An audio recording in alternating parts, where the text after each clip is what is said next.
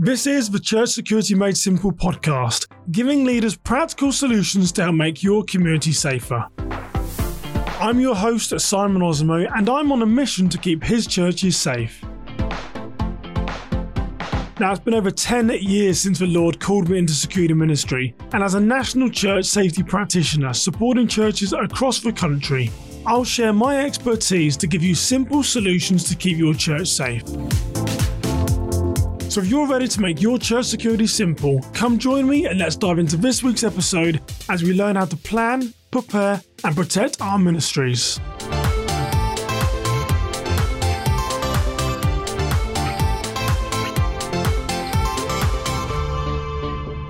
Well, welcome to another episode of the Church Security Made Simple podcast. I'm so glad that you are here joining me. And if this is your first time, a big welcome. My name is Simon Osamoh and I am your host. Now, today we're going to be discussing four ways to prepare for a safe holiday season. Now, depending on the time you're listening to this podcast, we are around three weeks away from the Christmas season and it's still plenty of opportunity to really review, discuss, revise our security plan. So I'm going to be going through four ways to prepare for a holiday season. But before we get into that, I just want to remind you about our new active shooter course that we released a couple of weeks ago. Now, this is a video based training to help you understand the signs of violence, the pathway to violence, the mental illness, um, how these active shooters get to the point where they walk inside your church and want to take human life. So we're going to give you everything about pre-incident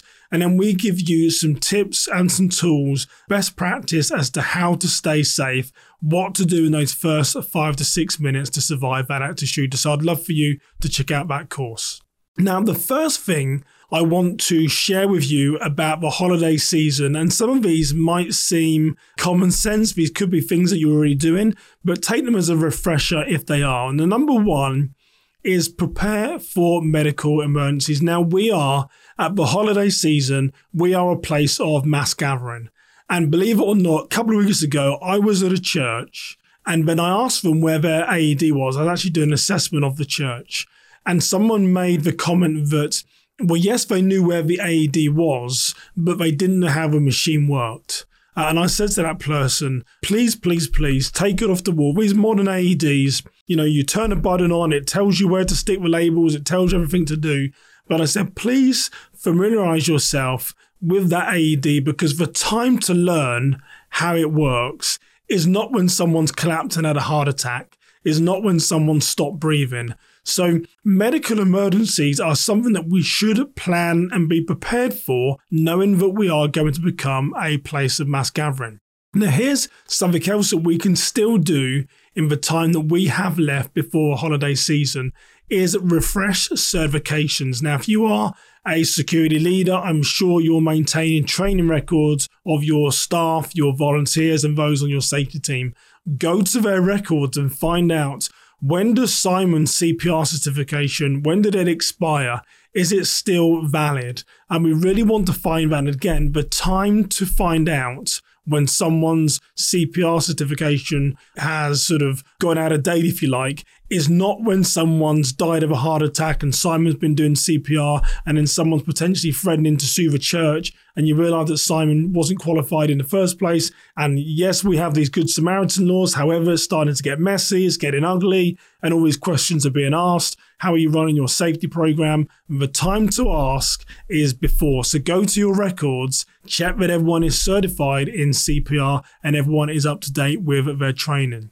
The next thing that we really want to do knowing that medicals are mostly one of the key things that we we have around sort of place of mass gathering. Yes, there's active shooter threats. Yes, there's other things that can can go on, but medicals are really our day to day stuff.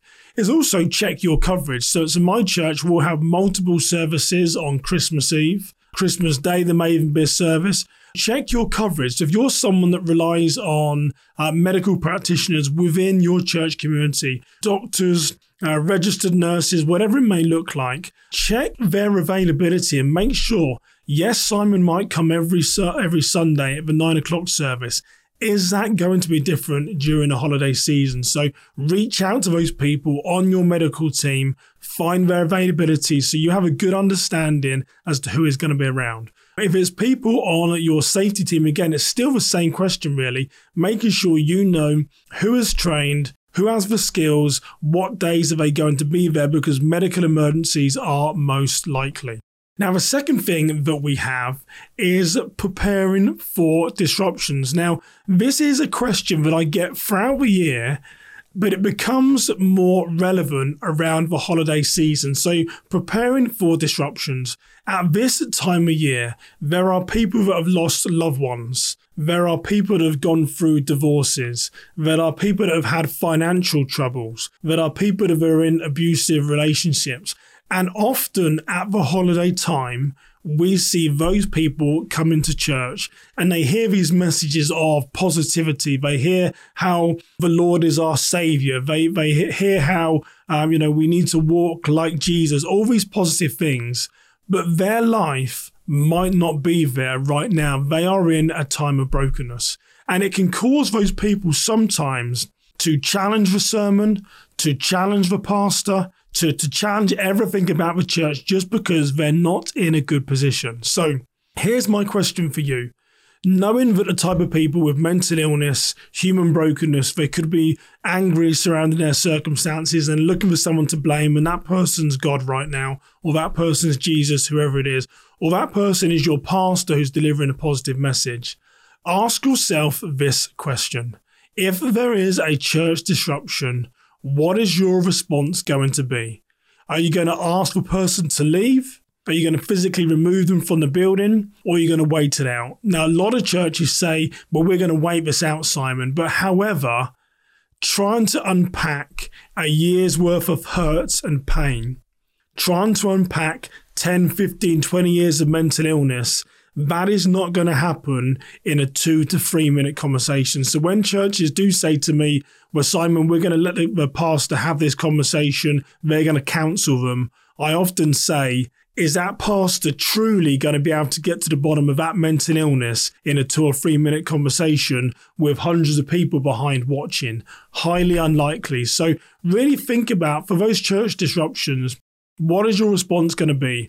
Ask them to leave? What does that look like? Physically remove them from the church? What does that look like? Wait it out? Wouldn't recommend it, but that it is an option. So, not only think about preparing for this disruption, but also once you really come to your conclusions or you know your answers to those questions, make sure all your staff and volunteers know what's going to happen because there's nothing worse than there being a disruption and everyone's looking around thinking, well, is Dave going to interject? Is Simon going to? Are we going to wait here? What are we going to do? So, really educate your staff.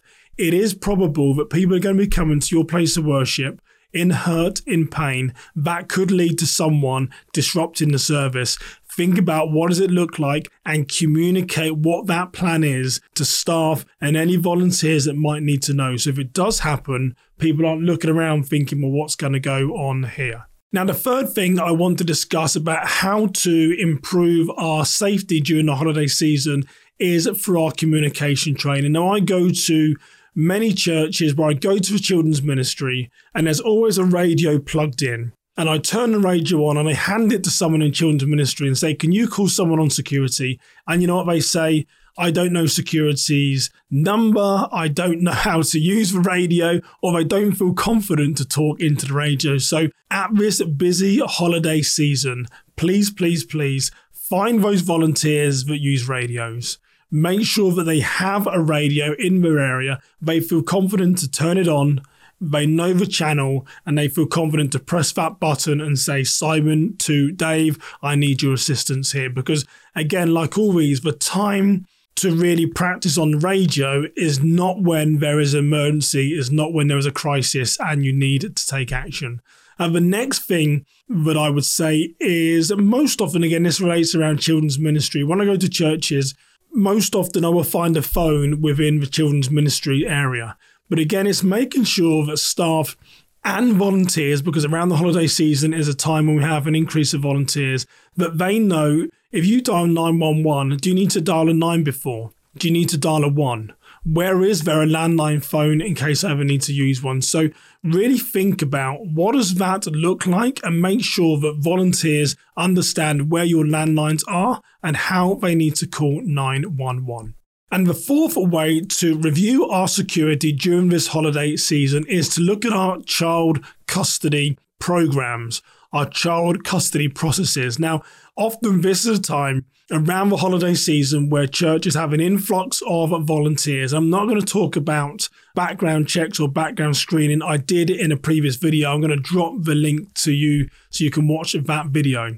But I want to talk about child custody. So it's really making sure but at this time, when we have new volunteers, is that we really reinforce the rules. So again, in training, volunteers in that area, they need to know who can collect a child and who can't. The holiday season, this is not a time to be slack on procedures. Now, a church contacted me only last week and told me this that a dad dropped a child off into a children's ministry and the mum collected a child. The mum was not legally allowed to do that. But the reason why it occurred, someone said, well, yeah, this is this is Sandra here, this is her son. She doesn't have the ticket and let that go. No, no, no. Do not slack on your procedures. Make sure if you are getting new volunteers into your programs that you educate them on what needs to occur, that who can drop a child off, who can collect the child, um, any ticketing process that you have in between. But it's really important that these volunteers know your procedure. Again, I'm not going to talk about background checking volunteers right now. I've got that in a previous video, which I'll drop the link to. But child custody is crucial around the holiday season, making sure you understand. This is also the time to ask church leaders are there any issues? Are there any child custody issues that you know about? Are there any non contact orders? Are there any children that we're watching because there could be some physical abuse, emotional abuse? Really take time to ask leaders and say, as we come up to this busy time where I've got new volunteers in and around children, what does it look like? Is there anything that you know that I need to pass on to my safety team, to volunteers to make sure that children are kept safe? So that is number four child custody. Now, I hope this short episode has helped you this holiday season. I want to recap them really quick. Now, number one was preparing for medicals, making sure people are trained, making sure they know where the AEDs are, making sure that you are ready for that most likely. Number two was about preparing for church disruptions. How are you going to remove the person? Who is going to remove the person? Are you going to let the person wait it out and talk to the pastor? Whatever it looks like, you have to make a decision. And then, secondly, communicating that to your church volunteers and staff making sure they know what the policy is, what your procedure is around disruptions, and they know how to take action. And then number three was about communication training, making sure people know how to use the radios, how to call out an emergency for 911. Do we call a nine? Do we call a one? Can we just call straight away 911 for a landline? What does that look like? And then number four was around child custody, making sure that your staff and volunteers have been trained. Whoever drops a child off, is the person that collects the child, and then your procedures are in the middle. Again, around Background screening is in a video which I will link below. Now, I hope that this has blessed you and helped you in some way. I pray that you have a safe holiday season, and I shall see you in our next episode. Take care, everybody. Thank you for listening to the Church Security Made Simple podcast. If you're looking for training on how to keep you and your church community safe, or if you're interested in working with me on my five week group coaching program, please head over to worshipsecurity.org. And if you've enjoyed this podcast episode, don't forget to rate and review wherever you are listening. Now, I'll be back with you on the next episode, but until then, stay safe, have a blessed day, and remember always plan, prepare, and protect your ministry.